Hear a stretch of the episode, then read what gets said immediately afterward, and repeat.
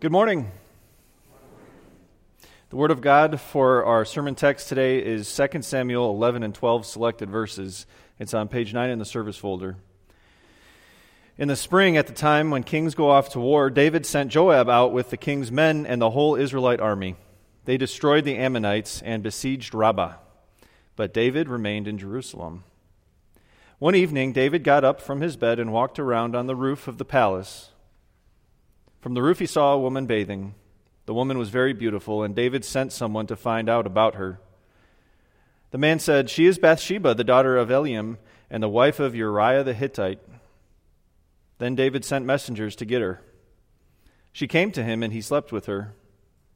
Now he was purifying himself from her, from her monthly uncleanness. Then she went back home. The woman conceived and sent word to David, saying, I am pregnant. In the morning, David wrote a letter to Joab and sent it with Uriah. In it, he wrote, Put Uriah out in the front, where the fighting is the fiercest. Then withdraw from him, so he will be struck down and die. So while Joab had the city under siege, he put Uriah at the place where he knew the strongest defenders were. When the men of the city came out and fought against Joab, some of the men in David's army fell. Moreover, Uriah the Hittite died. The Lord sent Nathan to David. When he came to him, he said, There were two men in a certain town, one rich and the other poor.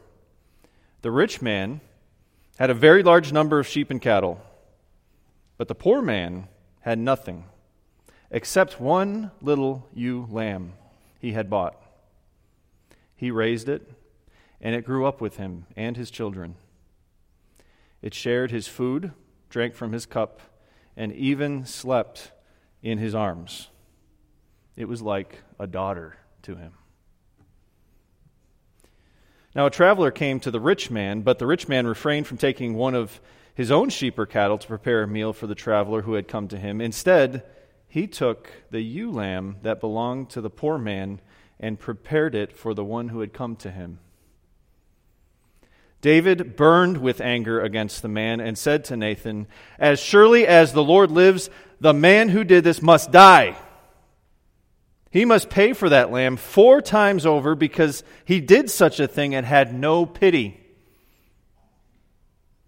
Then Nathan said to David, You are the man. This is what the Lord, the God of Israel, says I anointed you king over Israel, and I delivered you from the hand of Saul. Then David said to Nathan, I have sinned against the Lord. Nathan replied, The Lord has taken away your sin. You are not going to die. This is God's word.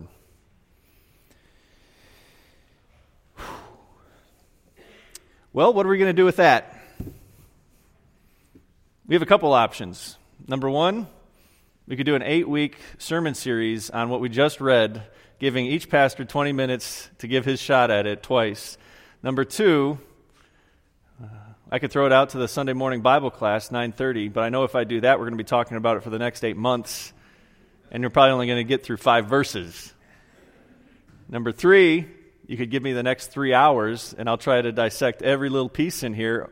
Number four, we can have three takeaways from the text that you just heard. In fact, I was walking out uh, going to Pflugerville, and somebody ran up to me in the parking lot. Pastor, Pastor, Pastor, you said this, and I have all these notes, but did you think of that too? there will be many things in this text that are going to come out to you, and it's a really familiar story. Probably, if you've been in the church your whole life, you've heard this preached on um, a dozen times or more. But today, come with me. I have lunch and I have a date with my son at a movie this afternoon, so I won't go three hours. But here we go. Number one, the takeaway is this sin is always personal and it's always destructive. Two, a good friend cares about your life. And three, your best friend gave you his life. Okay? That's the path that we're going to go down. Sin is personal and destructive, always.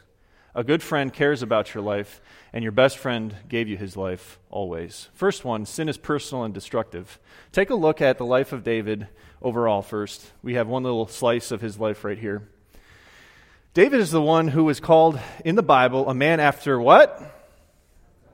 God's own heart, right? So he's leading the men's group at church. This is the guy, David, that we're talking about. He's elected to president. He's the one that is overseeing the spiritual and the physical welfare of this nation, and he's a man after God's own heart. This is the David that we're talking about. Yes? Nod your head. This is the David we're talking about. This is the David we're talking about who penned these words Psalm 40, verse 8. Let's read them together on the screen. Ready? I desire to do your will, my God. Your law is within my heart. Are we talking about the same David?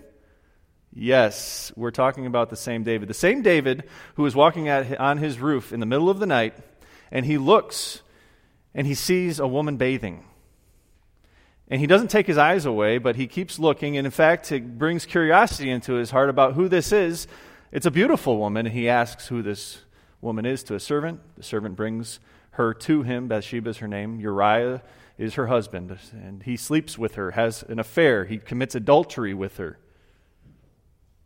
with a married man's wife, he himself being married. I desire to know your will, my God. Your law is always within my heart, a man after God's own heart. This is the one that, when he found out that she's pregnant, schemed, deceived. Uriah, calling him back from the battle into his palace, tried to get him drunk, tried to get him to go back to his wife so that he would sleep with her within a week. Why? then it would cover everything up. Nine months later, he says, Well, yeah, I slept with her that one time, so obviously I'm the father. And David gets away clean. Well, what happens is that Uriah is way too honest and way too committed to his men out in battle. And instead of sleeping with his wife, he says, My men are at battle right now. I can't do this. I will sleep outside like they're sleeping outside. And he didn't go home to his wife. When David saw that that happened, what did David do? David did something really ugly and disgusting. He wrote a death sentence that you heard to put him on the front lines of battle. He wrote and he told Joab, put him on the front lines of battle. Um, I don't want everybody getting killed, but put him there, and then when they attack, pull back from him really fast so that he gets struck down. And what's even grosser about that is that when he penned that, he sealed it with his seal that was only meant for Joab, and he put it into Uriah's pocket. And Uriah carried that to Joab. How sick is this? I desire to do your will, my God. And when he gets there, sure enough, he's struck down. But not just he, all of his troop. It says other men were struck down too as a result of this cover up. How can we have this story, for 2 Samuel 11 and 12, in the Bible? It stands in direct conflict with what we know about David. Well, there's two reasons. Two reasons we have this story, and we're going to get them right here. Number one, the Bible is embarrassingly honest. And that's a unique thing about the Bible. Did you know that kings back in the time when David lived would pen their own chronicles, their own history? Do you think that kings back then told the truth, nothing but the truth, so help them God about their lives? No. We, we're so surprised about fake news today. Fake news? That's what their whole biography was, was fake news. They wrote anything they wanted to about themselves, and people just had to take it. But here we have a book and literary scholars call it veris- verisimilitude, the very fact that these embarrassing stories, Abraham, who had a chronic problem with lying to world leaders to cover up his uh, relationship with his wife, um, Moses, who himself was a murderer, that's in the scriptures. Um, uh, in the scriptures about Moses, who, who, who, committed this capital crime and then who led God's people and was supposed to lead them into the promised land, but he himself broke God's law in front of everybody, and he didn't even get to the promised land. Why is that story in there? Why is the story of Peter, the leader of the New Testament church, in the Bible? Uh, he was the one that, that dropped the ball when, the, when it was the most urgent time to be at Jesus' side, and now he's trusted with. The Bible is painfully true. That's why we have stories like this. But that's not the only reason that we have stories like this. The second reason we have this story in particular is because it actually talks about the heart and the core of everyone, from pulpit to pew, from king to person on death row. Jesus says this As good as you think you are, each and every one of us has a seed. A seed within us called sin. You can call it the sin nature. You can call it a spiritual gene that each one of us has that, given the right light, given the right elements, given water and soil, can grow up into something very ugly. And as soon as you think that that seed is not within you, the sinful nature, you actually are in deep, deep trouble if you don't recognize that. Jesus says this, let's read it together. For out of the heart come evil thoughts, murder, adultery, sexual immorality, theft, false testimony, and slander. It's out of that seed in the heart. I picked up this morning as I walked outside on my driveway one of these. Do you have these on your driveway, Larry? You're nodding your head. God's mercies, the Bible said, are new every morning, and so are his acorns. They litter my lawn, and I rake them up, and they fall down again and again and again. They're all over the place. Even the chipmunks and the squirrels are tired of picking them up. Maybe on your lawn, too. What's the potential of this, though? Trees, big trees. And what do trees produce more? Acorns, right? And if we didn't crush the acorns, the acorns could take over the world, and trees would cover the earth. And so we do battle against acorns, lawn by lawn by lawn, because they have the potential to be big and to grow big. Did you see that happen in the text this morning? It happened so small, and we, we should not be surprised that somebody as, as good as David would have the ability to commit such a gross crime. At the beginning of World War II, FDR and the other world leaders, they blushed at the thought that Germany would be undertaking a Holocaust. Do you know why? They said, no, that's not possible. Extermination of the Jews? No, way. Germany is way too advanced. Their technology is too good. They're too smart of a people. They wouldn't do something uncivil like that. But then the truth came out, and that's just one example, I'm telling you, that the seeds of destruction and theft and adultery and sexual immorality, all of that, start in the heart. David, he broke half the Ten Commandments right there. What and how is sin personal and destructive? Sin is personal and destructive because we make lies and we believe those lies in our heart.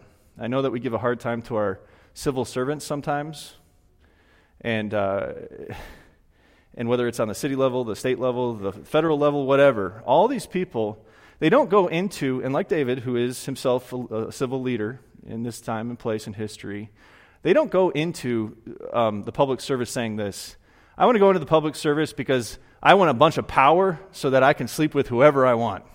They don't go into public service thinking that. They don't go into public service thinking, I want to grab hold of power so that I can get bribes. But do you know what the headlines finally are about people that have been in the service for a long time? Scandal, adultery, bribes, all this stuff. Where does that all start? It starts right here. Generally, people go into the public service because they want to help other people. They want to make it right, but here's the other thing about being in the public service it's a very thankless job.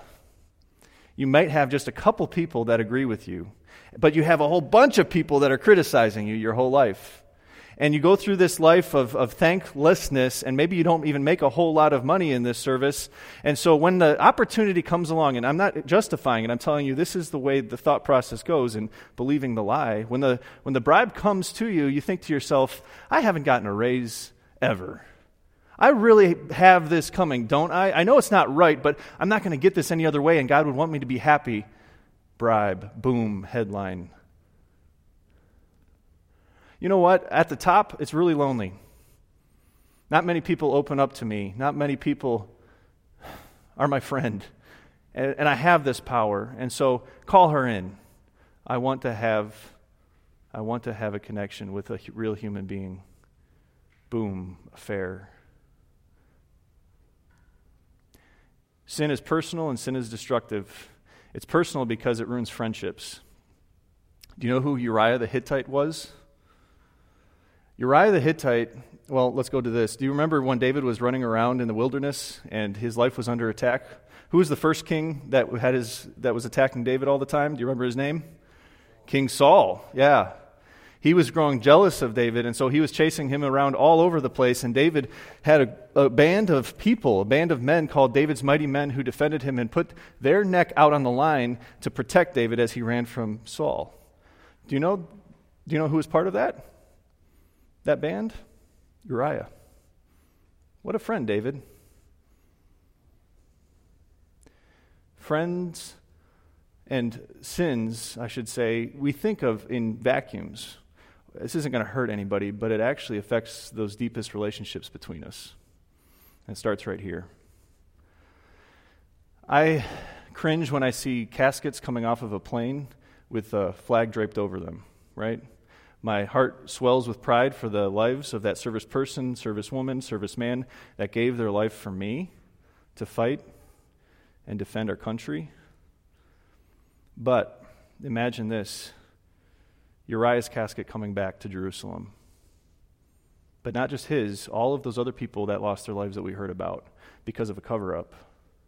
They lost their daddy that day. Not because of a just war, though, it was because of a cover up and a political pawn used. Sin is personal and destructive, but here's the other thing it's not just because it wrecks relationships between you and me, it wrecks a relationship between me and God. People say, well, the Ten Commandments, really? Do this, don't do that, all these rules in the Bible.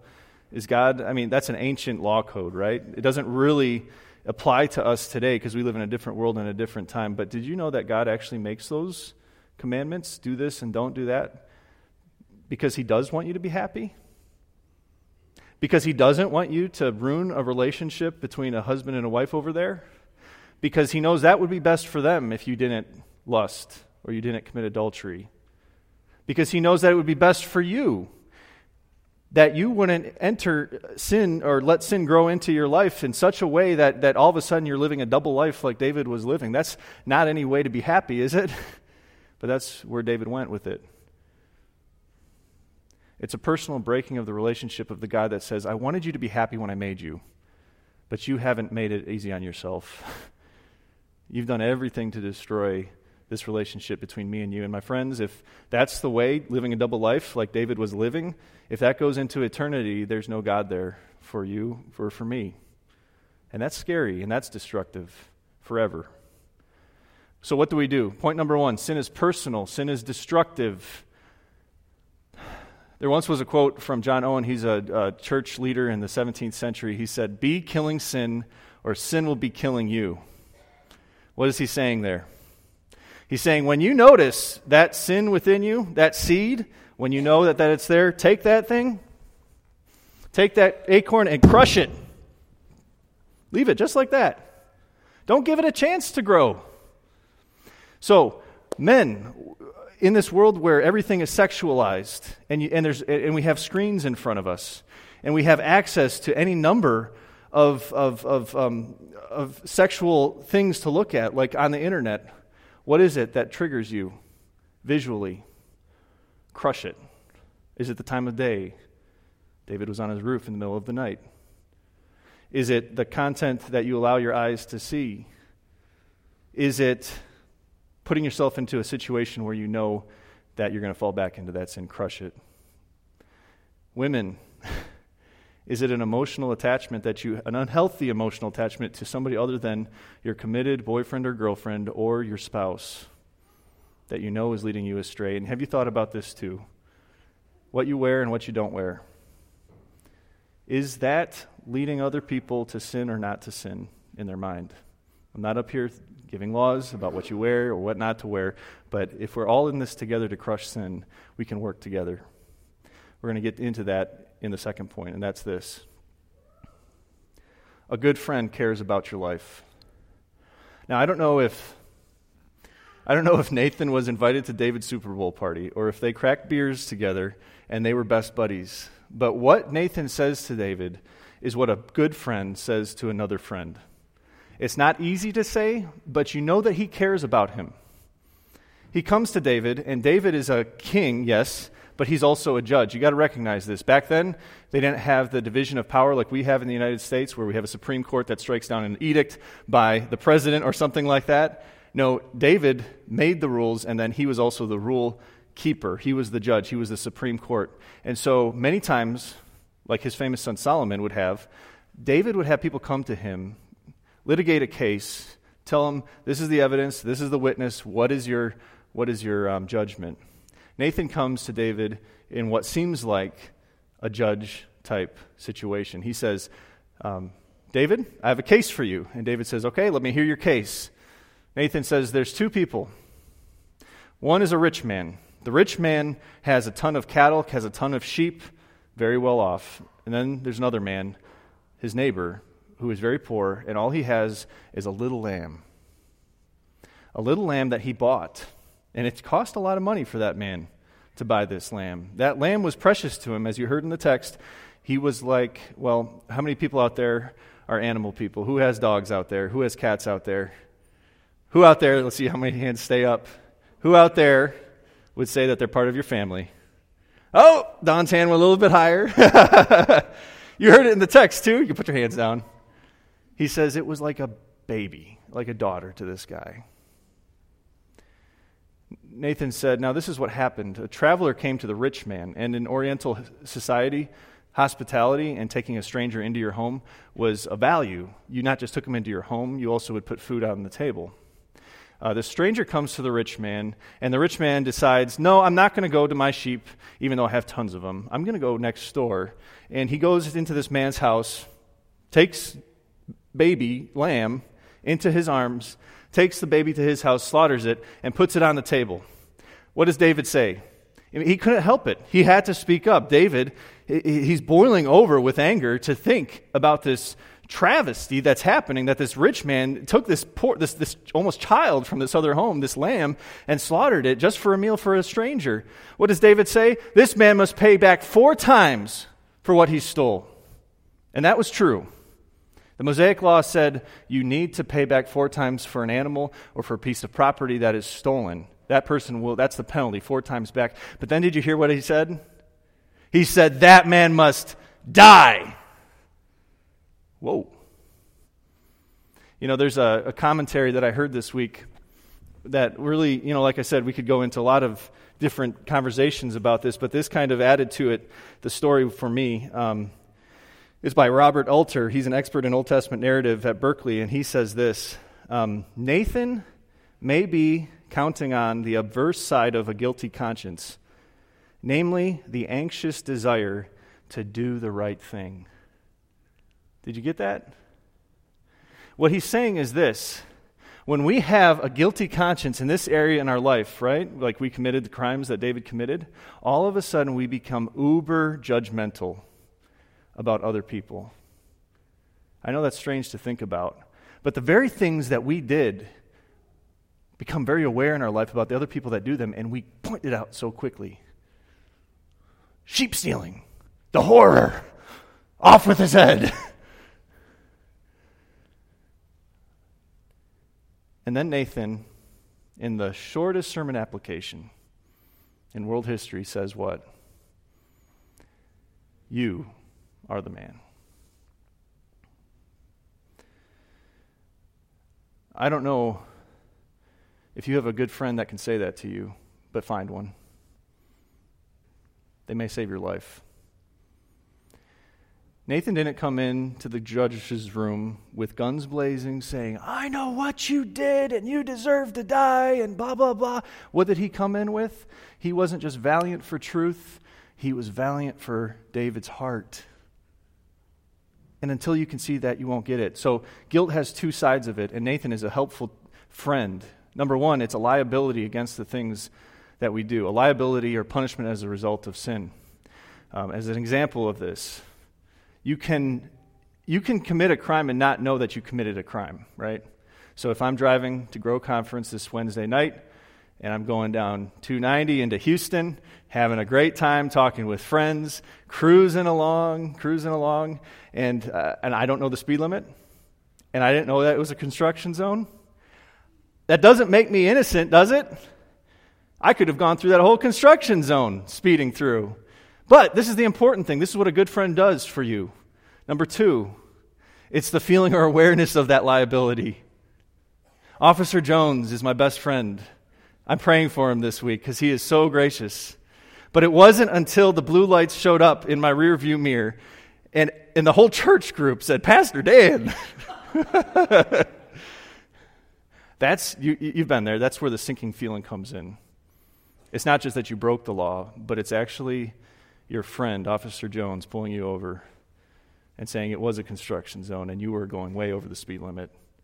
And it was then, and only then, When a good friend can come to you and say, You put not only those people in the van in danger of their lives, but you put construction workers in danger of their lives as well. Sin is personal, sin is destructive. The point for number two is this find a good friend and be a good friend.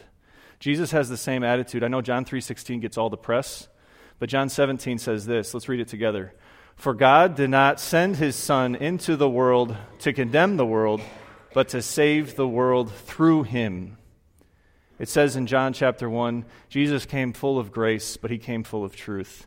He desires to get to your heart and show you how destructive sin is between you and God and between you and your neighbor. But not just to condemn. There will be a day when He comes again, and He comes as a judge. But He's given us a time of grace right now. And He comes to us like a Nathan, and He's given you people in your life, whether it be your pastor, or whether it be your connect group, or whether it be that friend, that trusted friend that comes to you again and again and again and says, You are that person in truth and love. And so, can I ask you, have you, have you thought about being a Nathan in somebody's life? Have you thought about allowing somebody to be a Nathan in your life? We're going to find the power of that in just a moment, of why we can do that. But it's important for us to think about because that friend could save your life and save you from destruction. Everyone needs a Nathan, everyone needs to be a Nathan. Okay, point number three your best friend gave his life for you. Then David said to Nathan, I have sinned against the Lord Nathan replied, The Lord has taken away your sin. You are not going to die. The judge, David, actually said, He needs to die. You, David, are he. Now, how can Nathan, in one sweeping statement, just say, Your sins are forgiven? You broke half the Ten Commandments and took the life of all these people. You're a homebreaker. And in one sentence, your sins are all forgiven. Because David knows his God and, and, and he knows what God is all about. David said, I have sinned against the Lord. You know from our catechism that repentance has two parts, right? Number one, that we feel guilty about sin, that sinking feeling, the lights in the rearview mirror. But not just that. David knows, and you read this in the Psalms, and you can read it in Psalm 51. I, uh, that should be your follow up this week to this sermon. He knows that God can wipe the slate clean. He is the only one that has the capital to pay for all of the wrong things that David has done. And David could try to rebuild the nation of Israel. He could shower gifts down on Bathsheba and do a huge lawsuit, but that wouldn't cover it up. Nothing would cover it up. He could work his whole life to try to cover it up, but nothing would. But he knew, and this is the second part to repentance true repentance believes that God has done it all. Where did he do it all? He did it a thousand years later. Same city, different court. A man was brought to a different judge named Pontius Pilate from a crowd that accused him of many things. They couldn't get their stories straight, but they did know that he claimed to be God. And they accused him of that, of blasphemy. And he was put on trial, and Pontius Pilate cross examined the, the defendant and he found nothing to be wrong with him. In fact, Pontius Pilate, a, a heathen, a man that didn't care too much about the Jewish people, and this man, he washed his hands in front of all of the Jewish people, and he said, I find nothing wrong with this guy. But if he would have done his research even more, he would have found out this about the man that was on trial.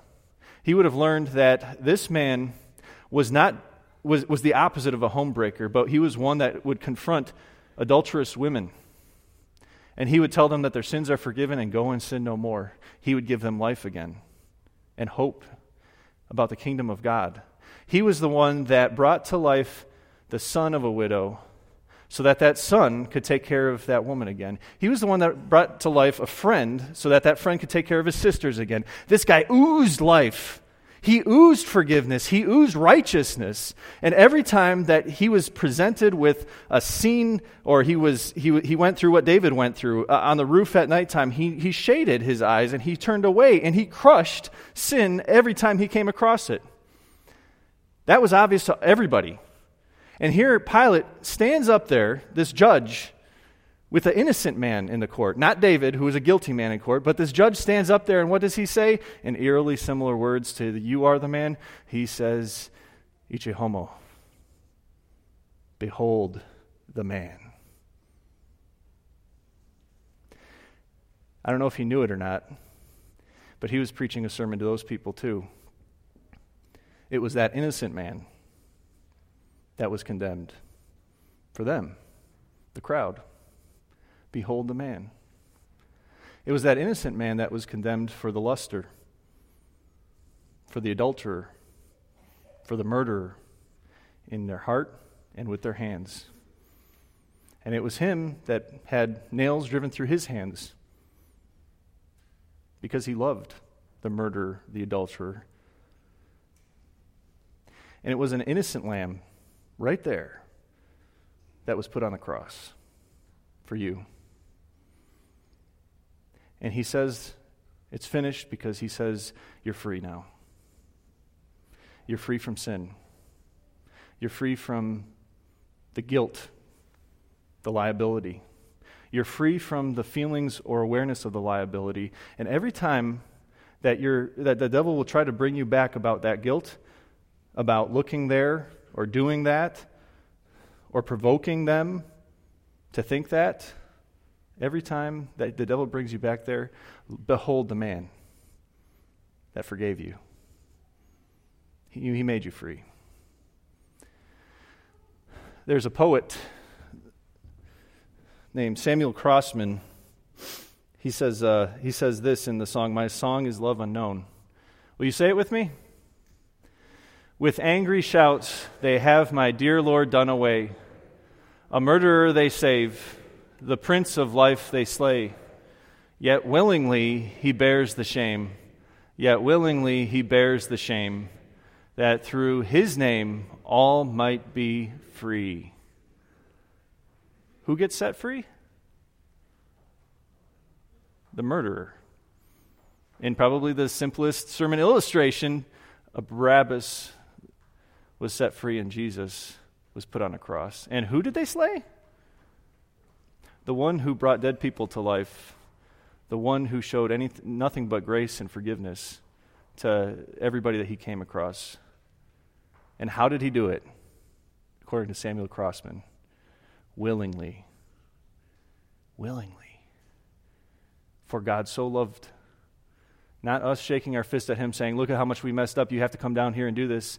No, he took the initiative for you so that all might be free.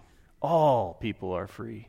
And so when people say, Pastor, is it really true that Jesus is the only way to heaven? Is it true that he's the only way to true spiritual enlightenment? That's a pretty exclusive statement, isn't it? That he's the one way? Well, what are the other ways?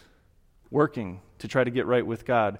The other way is trying to, to, to, balance justice because I feel guilty over here. I'm going to have to make up for it over there. Like David was, you saw what David was trying to do. These are the other ways, but they're all inventions. And then you have to learn the way. And then you don't just have to learn the way, but you have to be an expert in the way and carry it out perfectly. But what does Jesus say? He says, You, the murderer, you, the adulterer, you, the sinner, are free. You don't have to do anything. Just believe in me. Um, there's this movie called The Bridge Over Kwai. Has anybody seen that movie before? It's a, a pretty famous movie years ago. The young Alec Guinness, before he was Obi Wan Kenobi, was a captain in a POW camp. He and his men were captured by the Japanese, and uh, they served in this POW camp building a bridge. Uh, Alec Baldwin's character, Alec, I'm sorry, Guinness's character um, boy, you can tell who's been in the news a lot. Alec Guinness's character was the one who was this British captain, and he said, Well, I know how to build a bridge right, and he's going to show the Japanese this British way of building the, the bridge because he's the expert of all kind of snobbish, snobbish British thing to say. But he didn't know that the whole time that he's helping them build this bridge, that he's actually betraying his own army and he's betraying his own people because it's built over a strategic spot he gets to the end of the movie, and at the end of the movie, this bridge is built and it's complete, and the train's coming to go over this bridge. And what happens in the end, if you've seen it, is the men start getting mowed down, all the POWs after their work is done. And all these Americans are getting shot. And they're in the river below. And as one of uh, Alec Guinness's uh, soldiers falls into the water, the, the, the, the soldier says, You! And he points at him. Why? It was like that moment. You are the man. You're the one that created this. You're the one that made this mess. And Alec Guinness puts his hands on his head and he says, What have I done? and in his last moments of life, as bullets are blazing and going through him, he runs over to the detonator and falls on top of the detonator, giving up his life that blows up the bridge. He atoned for everything that he did wrong during that movie in one moment. Jesus Christ did not make the mess, but he's the one that went through the bullets and the mortar. When we said, What have I done? He went through it and he gave his life and fell on the detonator to undo everything, undo the destructiveness, undo all of the, the mess that we've made with sin. And so that gives us a freedom. God has truly made you to be something that you completely are not anymore. Uh, you're not a sinner anymore. That empowers you to do three things. Number one, you're free from sin, so what can you do when the trigger goes off and you know the trigger? What are you going to do to it? You're going to crush it. You can crush it. Why? Because He crushed it on the cross. And you can crush that sin just like that acorn right there. And you can only do that when you have Jesus in your life and you know that He's already done it for you. Number two, you can be a Nathan in somebody's life and you can let your wall down and let somebody be a Nathan in your life. Why? Because you're free. You don't have to live a double life. And that person that cares for you loves you and is a good friend. And you love that person just as much because you're a good friend to them. And there's not a condemnation relationship, but it's a truly uh, good relationship where you can hold each other accountable because you don't want each other to destroy each other's lives. And number three, you can believe. Believe that He is the one that fell on the detonator that He's the one that has completely destroyed sin, and never again do you have to be haunted by it. Behold the man. Let's pray. Dear Heavenly Father, thank you for giving us your word today the story of David, the story of sin, the story of destruction, and the story of how you undid it all.